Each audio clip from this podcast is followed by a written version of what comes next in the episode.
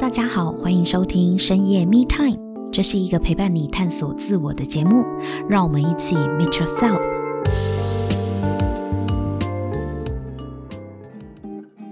Hello， 大家好，欢迎收听深夜 Me Time， 我是沐晨。今天我们很荣幸可以邀请到一位国内知名的发型设计师，他曾担任金马奖、金钟奖的艺人造型设计。我们欢迎这位知名的设计师史考特来到现场。 Hello， 史考特。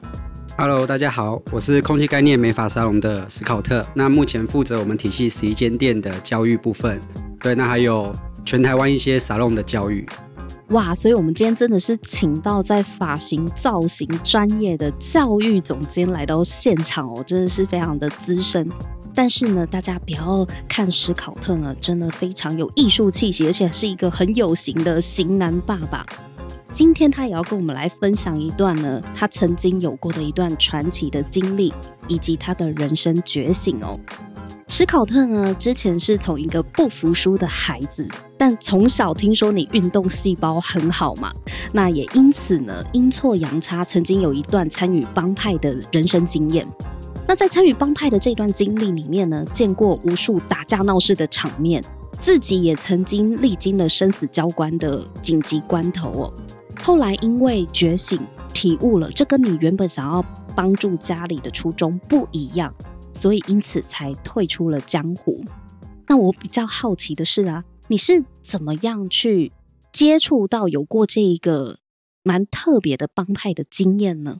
嗯，其实从小的时候，自己的家庭其实算是一个蛮幸福美满的家庭。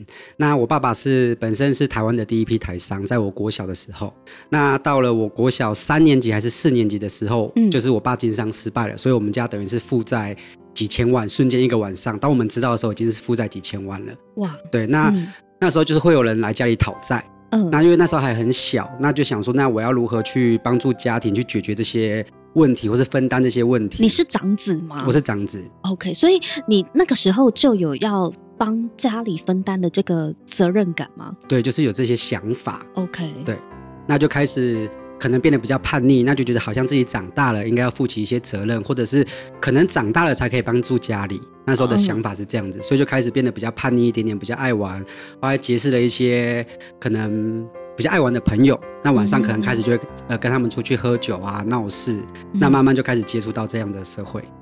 可是之前你也有跟我分享到你是运动细胞很好嘛、嗯、所以其实你本来也是在体能上面算是蛮卓越的，天赋异禀的孩子算吧，天生、嗯、天生体力跟体能都不错嘛，嗯，比较牛一点，所 以, 所以体力比较好一点哎、欸，拜托那个也要跑得快好吗毕竟接触帮派类的事物，跑不快可能会有生命危险。也许可能就是因为跑得比较快，所以在帮派的部分，所以比较安全的可以逃过很多的危险。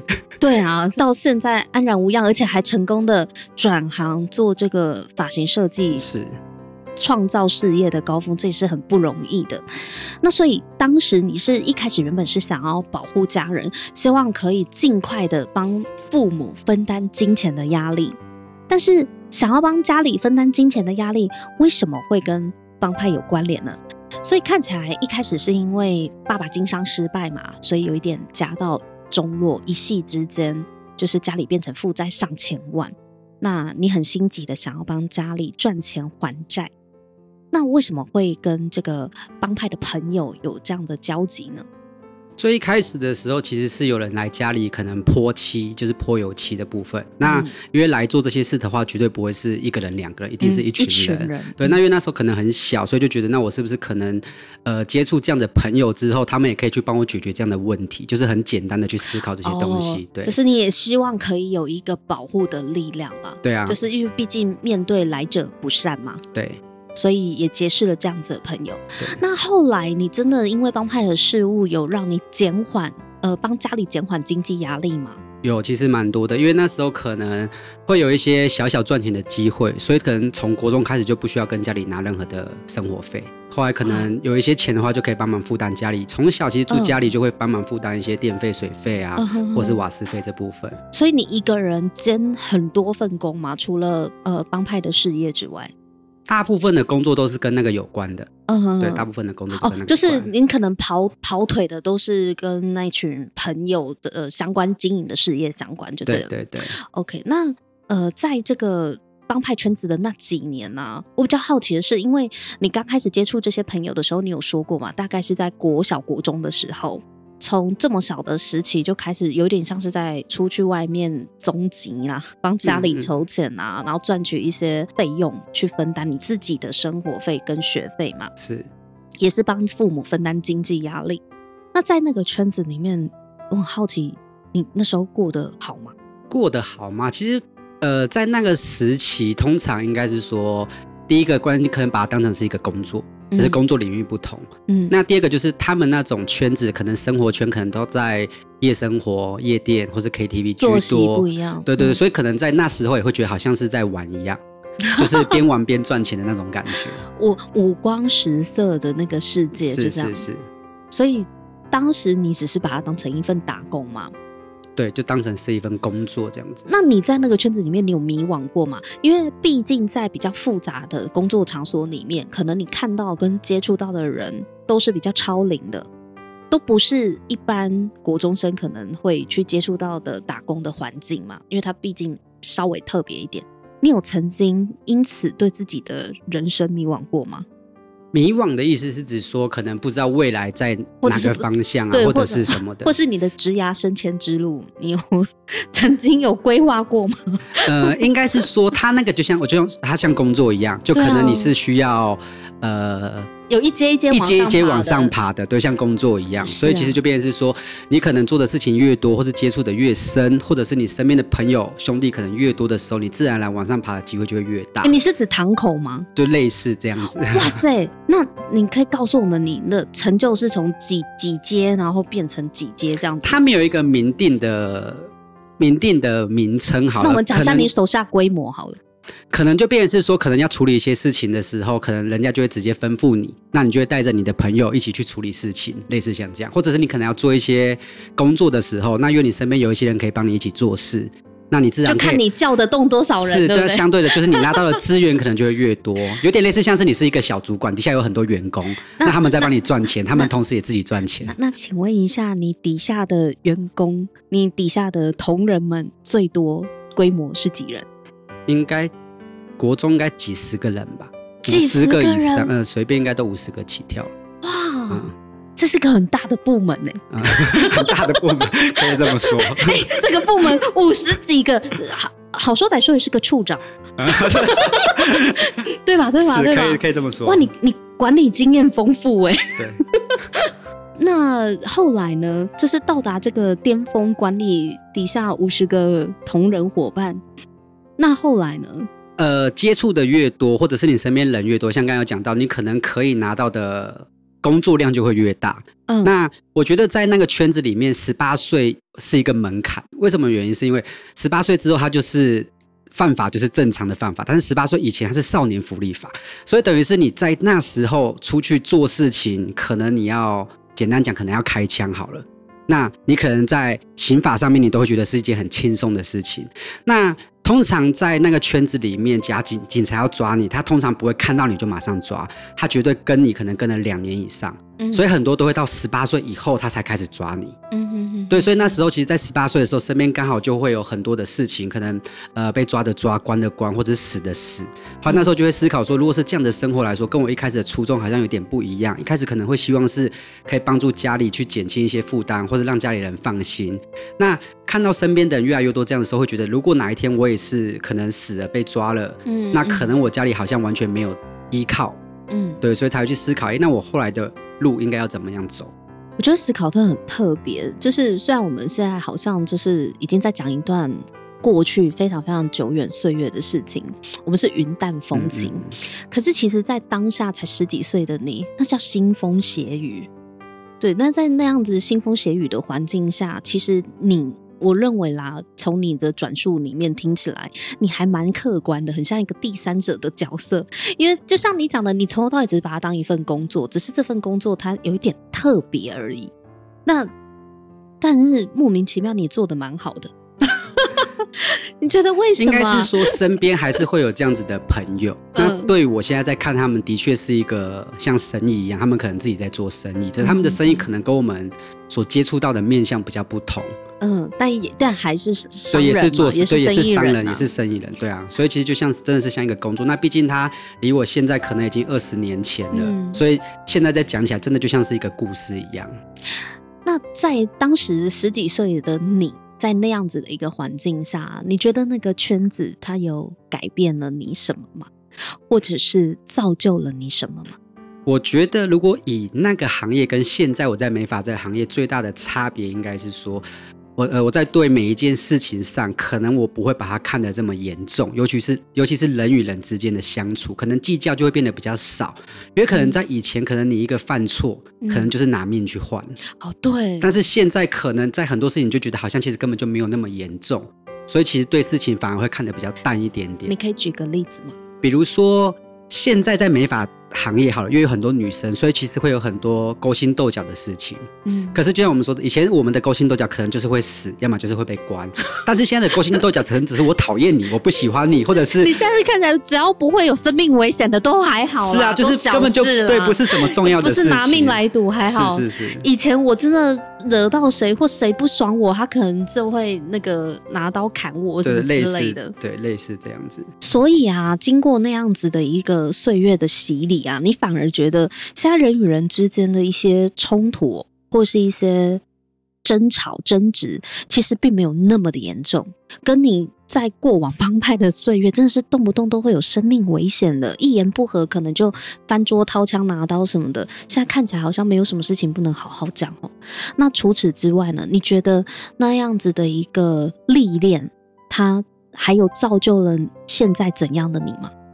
我觉得还有一个跟现在的伙伴比较不同的地方，就是可能在做事情的态度上面，嗯，对，可能在做事情的态度上，因为以前可能就是拿命去拼，所以相对的现在在做事情也会是用这样的态度，所以很多时候在做事情变成是会变得很用力。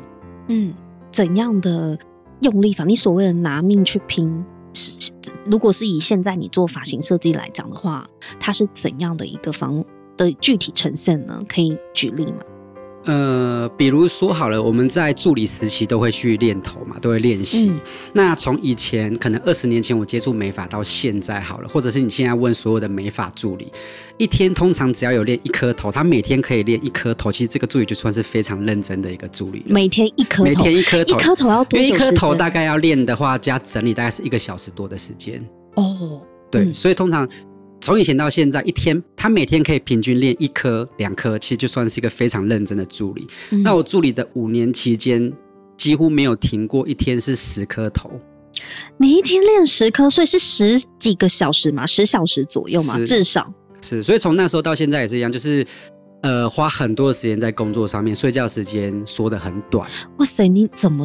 坐着还是站着嘛？你怎么待得住啊？一天练十颗头、欸，哎，就跟当初在混的时候一样，会很希望自己的人生变得很不一样，所以在做事情上，就像我说的，会变得很用力，就想要让这个结果快速的发生。你所谓的用力是指全心投入吗？全心投入，激进疯狂这一种吗？对，大多数的人觉得是疯狂、欸、或是疯子。我以前当过新秘的时候，我练过一颗头。其实你说练一颗头一小时啊，我觉得算快的、欸。嗯，因为新秘光是要整理那个假人头啊，我我我自己都练两个小时，包含编法、啊、什么什么的。嗯，对，所以你一天练十颗，我真的很难想象哎、欸嗯，到现在也没有听过这样子的。对啊，因为他哎、欸，我练两个两个小时，我们是站着啦，因为那个高度嘛，站着弄头发比较比较方便。你也是站着吗？是的。你看，真的就是要站两个小时哎、欸，你腿不会酸吗？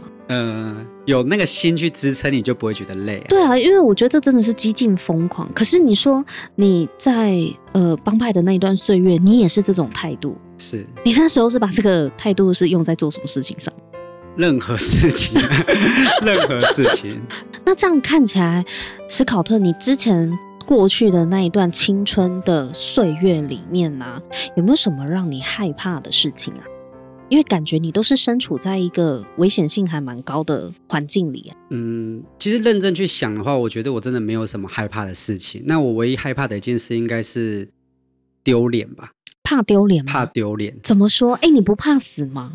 呃，目前不会怕死，但是很怕丢脸，因为丢脸这件事对我来说有点类似像是心理建设，因为我觉得在做很多事情上我是需要很有自信的，但是当你丢脸之后，其实你会让你自己变，对我来说会让我自己变得比较没有自信，所以当我没有自信的时候，可能我在做事情的呃力道上就会变得没有那么果断。你会生不如死吗？生不如死，会一直去思考这件事情，会一直在我内心会一直把这个错不断的放大，这对你来讲更痛苦。对，相较于死亡，面对死亡是死亡可能很勇敢，但是你害怕很丢脸。这好好特别哦。对，因为大部分在真的刀光剑影下面看到那么多生死，应该都会有一些感触才对，或是有一些畏惧才对，你反而不太怕那些危险，可是你超怕丢脸。我想问一下，你小时候是有什么样的经验让你知道自己绝对不要再丢脸吗？还是去细想的话， 我, 我也想不起来到底是哪一个环节让我造就我害怕丢脸这件事情上、嗯、但是到现在来说的话，应该是因为我害怕丢脸，害怕失败，所以在做每一件事情上我会很确保这个结果可以发生，让我不会去丢脸。你从小自尊心很强吗？很强。所以你因为自尊心强、嗯、可能运动才会很强。对啊，你应该是你应该是体育竞赛常胜军吧？对，国小拿过一个县运冠军，两个市运奖牌。那 你, 你 有, 有梦想要当那个运动国手吗？没有，没有。我想说这么好的天赋，感觉随便就可以拿奖牌的人。对啊，你如果往这个国手方面好好发挥的话，台湾搞不好金牌多几面就你的、欸、训练的时候，通常真正训练应该是从国中高中开始，但是我那时候就已经比较叛逆了，所以就比较没有去接触这个部分。所以反正你志也不在此嘛。对。那小时候你想做什么？没有想过做什么，只要觉得可以赚钱都好。嗯，啊，室内设计师呢？室内呃，室内设计师是我已经要出就、哦、呃要做美发，对对对对，才去思考我应该要去做什么。所以 你, 你小时候真的没有一个对某个行业有特别的憧憬就对了？没有。那你是什么样的因缘际会去踏入发型设计师呢？刚刚你有说你母亲是做美发业的，是是她是开美发店吗？对，她是开美发店的。所以你小时候就是在耳濡目染之下长大的咯？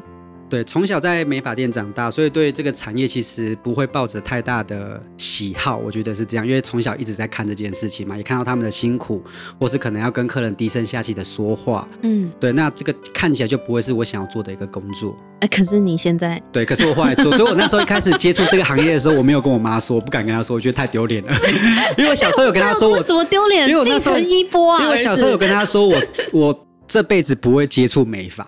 我有这样子跟他说过，话不要说太早，因为那时候爱玩嘛，所以妈妈一定会希望你有一个正当的工作。那她自己本身是做美发、嗯，所以她会希望，如果你学了一技之长，最起码你可以传承她的衣钵啊，对对对，或是可以妈妈毕生所学都交给你，对，有一个重心在那上面。还是你其实不想跟她学？呃，也没有跟她学过啦。哦，你是在外面学的，所以不是她教你的，不是她教我的。Okay. 我自己去应征之后。我应该隔了三五个月还是半年之后才让我妈妈知道我在做美发。等一下，那到底为什么你会想要去做美发业呢？你既然对这个行业没有什么特别的憧憬跟想象，反正从小看到大嘛，好的坏的都看过嘛。对，这个起点其实有点有点有点好笑嘛，就是我那时候有一天我就觉得我要去找工作，之后我就想我要做室内设计。那我当天应征了三家室内设计，但是三家我都被打枪。打枪之后，我就在一家便利商店门口买个饮料。你为什么会想要去做室内设计？因为本身很喜欢美的东西，我也很喜欢家具。你从小就很爱漂亮吗？从小就很爱漂亮，而且从小只要有关于比如说陶土、画画这类的补习，我妈从小就栽培我这部分。哎、欸嗯，所以他们很肯花在艺术上面哎、欸，艺术美学的栽培上、嗯。应该是说做美发的父母应该都很忙碌，所以应该是从我幼稚园就开始补家教。嗯嗯，或你想得出来的任何补习，我应该全部都补过。哇，连书法、陶土、画画、心算、珠算、英文、作文、朗读、嗯、国语、数学什么，全部你想得出来的，应该都有补过。所以其实你艺术的根基其实有的，父母有栽培。所以我第一个补习应该就是幼稚园之前的陶土，补了蛮久的时间。嗯嗯，因为我妈其实从小希望我做建筑师。哦，捏塑。对对对。嗯哼，可是你对建筑没有什么想法。建筑的话应该是说，我觉得他应该是真的是要读书的人才有办法接触到那个行业。怎么说？因为我们自己的话才可以算国中毕业嘛，嗯，那你要去接触建筑这个领域的话，通常你也不知道从何下手，了解，那身边也没有这样子的人，你可能都要大学啊、研究所毕业之类的。嗯，那室内设计呢？所以你就往室内设计去思考，看是不是能做室内设计咯。对，后来就是因为当天被打枪三次嘛，所以就放弃这个念头了。哎、欸，但是不是怕丢脸吗？这个喜好到现在，欸、我觉得有一个很大的好，不是不服输吗？不服输，但是我还是有发挥这样的功效嘛。就像现在我们在装潢一间新的店，那可能整体的设计就会是我去主导这全部的方向。你当时为什么毅然决然就放弃呢？不服输的性格不是应该我就是要征服你吗？因为我刚才就说有点误打误撞嘛，我就三家应征之后被打枪，我就在一家便利商店门口。就是买个东西喝休息一下，结果对面刚好就是我们算中立区最顶尖的沙龙，嗯，后来我就想说，那我去应征看看，嗯，结果我就应征到了，后来我就一路到现在。这而且我应征的时候还应征的时候还蛮好笑的，我应征的时候那个老板娘就跟我应征了讲了一大堆的规范之后，结果我隔一天去上班之后，规范完全不一样。我就问他说：“哎、欸，为什么会跟我来应征的时候完全不同？”对啊，为什么？他就说：“你留一个电棒烫一个年轻小伙子，我哪知道你是不是来闹的、哦？”以前的小流氓不是会剪一个三门头，要么就是电棒烫吗、嗯？那我那时候就是一个电棒烫的。所以他第一天跟你讲的规范是随便敷敷衍你的、哦。对对对，因为 他, 他觉得我是来闹的。那那这样也可以录取你哦。嗯，因为他就想说我也觉得他蛮闹的。他想说我应该不会去吧？对，他就想说哦，那你明天就可以来上班。结果我明天就刚好就真的去了。哇塞，你我不知道到底你跟你老板哪一个比较勇敢，所以就真的很误打误撞，就一路二十年到现在、啊，我已经分不清楚你们哪你们哪一个比较勇敢，或哪一个比较闹，两个都很闹，所以你所以你就去了，嗯 ，OK， 然后去了之后呢，你有挖掘到自己的兴趣吗？一开始接触这个其实真的很算很痛苦，因为我觉得我是对美发这行业一开始是完全没有兴趣的，嗯，那因为以前也是。风风雨雨的生活，所以其实店里面当然会有一些以前认识的或是看过的朋友来，那那时候其实真的都会觉得很丢脸，我都会跑去厕所躲起来，说我肚子痛，跑去躲起来，怕丢脸的镜头过来啊！对对对、欸，为什么为什么认识的朋友来，你不是更开心吗？因为他们来给你做生意啊！你可以想象吗？假设你带了五十个小弟，后来你小弟来之后，啊、你变成洗头小弟，你是处长，对我，我忘了，我忘了你是某堂口的那个处长，然后现在变成洗。头小弟啊，那真的很丢脸。而且我十五六岁就开了一间传播公司嘛，嗯，所以其实就有很多，其实，在中立真的会蛮多那个圈子的人都认识你。嗯，以前就像你说，可能是一个处长，忽然变成一个洗头小弟，小弟，哎、欸，对对 对, 對，那个落差其实是很大的。我懂，我懂，我懂。啊，可是你躲起来，那你们店里还有别的洗头小弟吗？有有有有，就请人家去去处理他，对，去 cover 一下。那可是躲得了一时，躲不了一世啊！啊你最后还是被发现吧。后面就变成是自己的心态转换啦，因为可能做了一段时间，可能一年之后觉得，哎、欸，好像自己真的这辈子可以走这个行业，那自然而然就变成是变比较开放一点。哎、欸，我很好奇啊，你从那个美发业的助理都会先从练洗头开始，对不对？你多久升设计师啊？我们以前的店平均大概是八年。八年才能升设计师。嗯，我们那家店平均是八年，那我大概是花了五年的时间。哇，你五年就升设计师？嗯，因为一等一下，因为一天练十颗头，一天练十颗头，我觉得这个真的太可怕。一天练十颗头，每天吗？每天，五年的时间，你都不会腻哦。就像我说，可能不服输，或者很想要追过前面的人。嗯，嗯你真的是卯起来拼呢、欸。是，而且你为什么要把自己逼成这样子啊？你赶时间吗？就是很赶时间啊！对，你对，对成功这件事情很赶时间啊！啊，对嘛、嗯，你就是对成功有这个想要追求的欲望，因为不然我会觉得，其实你时间为什么要压缩的这么紧呢？是，而且早上还有去卖早餐。这什么早上还有时间去卖早餐？因为助理的早期的助理薪水真的是非常少，就是一个月可能真的是几千块。等一下，等一下，这不合逻辑。你如果一天练十个小时，早上要去卖早餐，你有时间睡觉？就是平均一天三四个小时，到现在也是一样。你现在都已经是在教别人的老师了，你为什么还只睡三四个小时？离自己的成功可能还有一段路啊，所以就还是得用这个态度继续下去。你在忙什么？现在在忙什么？呃，如果是近期的话，就是我们在准备一间新的沙龙，或这间沙龙的话，可能就会是我们目前十一家店里面最大的一家。你现在沙龙是自己开的吗？呃，合伙啊，所以新的沙龙也是合伙，要在展店，对，算是旗舰店喽。算是旗舰店吗？因为你说是最大的一家吗？应该不算是旗舰店，这个应该会是一个全新的品牌，副品牌好了。OK， 另外一个牌子就对了。对，你们有新的计划要做。对，所以你到现在都还是这么拼，是因为你一直都没有觉得自己成功，是不是？是，来这边刚刚我还在工地监工吗？监工，我知道啊，老板都是亲力亲为、嗯、可以跟我们谈一下，就是开始从助理做到设计师花了五年的时间。是啊，你一天就好好的专心练头就好了，为什么要去接早餐的工作？不懂。因为支出，就刚刚我讲的嘛，就是可能家里的开销还是要有，住在家里可能你瓦斯费、电费、水费你还是得去分担。助理的薪水不够就对了。我做第一年的薪水一个月平均是七千，第二年是九千，第三年是一万一，后来四五年是一万三。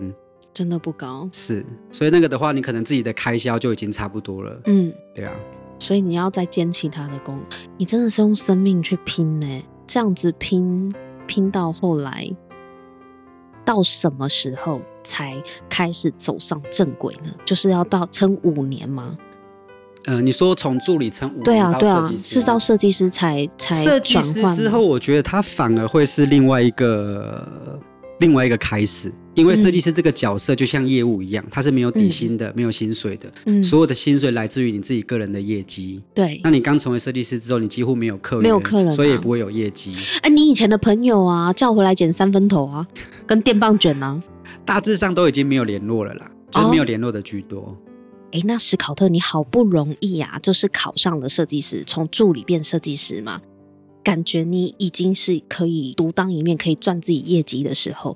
可是你在成为设计师当下刚开始的时候，你有遇到什么样的挑战？我觉得最大的挑战应该是要怎么开口要，因为像刚刚有讲到，其实我从小的经历都是自己去创造我想要的结果、嗯、但是当你成为设计师就像业务一样，你必须可能要开发客人、嗯、或是引导客人要去做什么样的项目、嗯、那在这个部分可能就是我呃，很难突破的。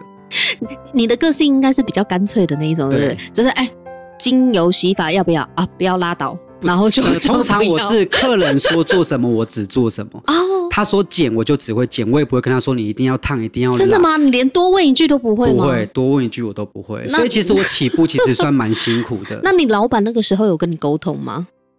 有啊，可是每一个人还是有每一个人的做法啦。那这个薪水你自己可以过去的话，那其实他也就是很难开口，很难开口。所以其实前面有一段时间比较辛苦，就变成是你要累积到刚好也喜欢你这样风格的设计师的客人。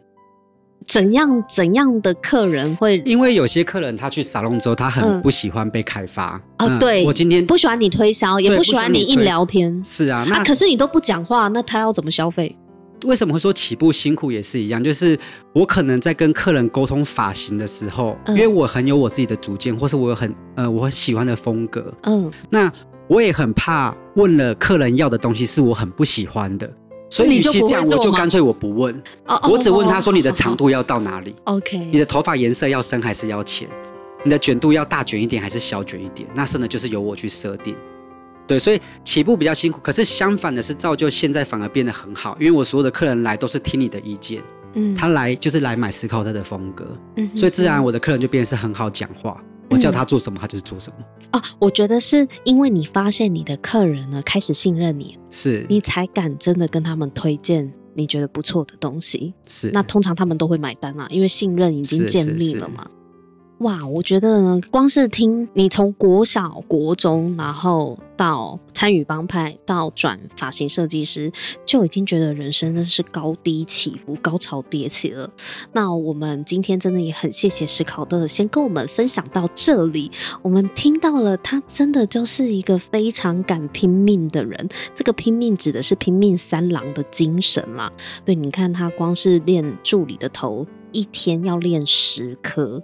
就知道他这个人做什么事情真的就是全心投入，而且你蛮敢吃苦的，我可以这么说吗？可以，对，因为年轻人要愿意把这么多的时间花在一门技艺上面，而且是基本功耶，这真的就是基本功，反复做，你不会怕腻，不会怕无聊，不会怕累。我觉得光这一点就可以理解为什么人家八年才能够升设计师，你五年就做到了。但是呢，大家不要以为他升了设计师就可以从此到现在这么知名的帮各个艺人做金马奖金钟奖的这个后台的艺人造型设计哦，绝对不是这么简单。那在下一集呢，我们会想要听听史考特他在转做设计师之后的路，他到底又是怎么样从一个没有背景，他才国中毕业，然后不是美发美容科班出身，一切真的是靠自己摸索出来，走到今天是国内知名的发型设计教育经理的一个位置。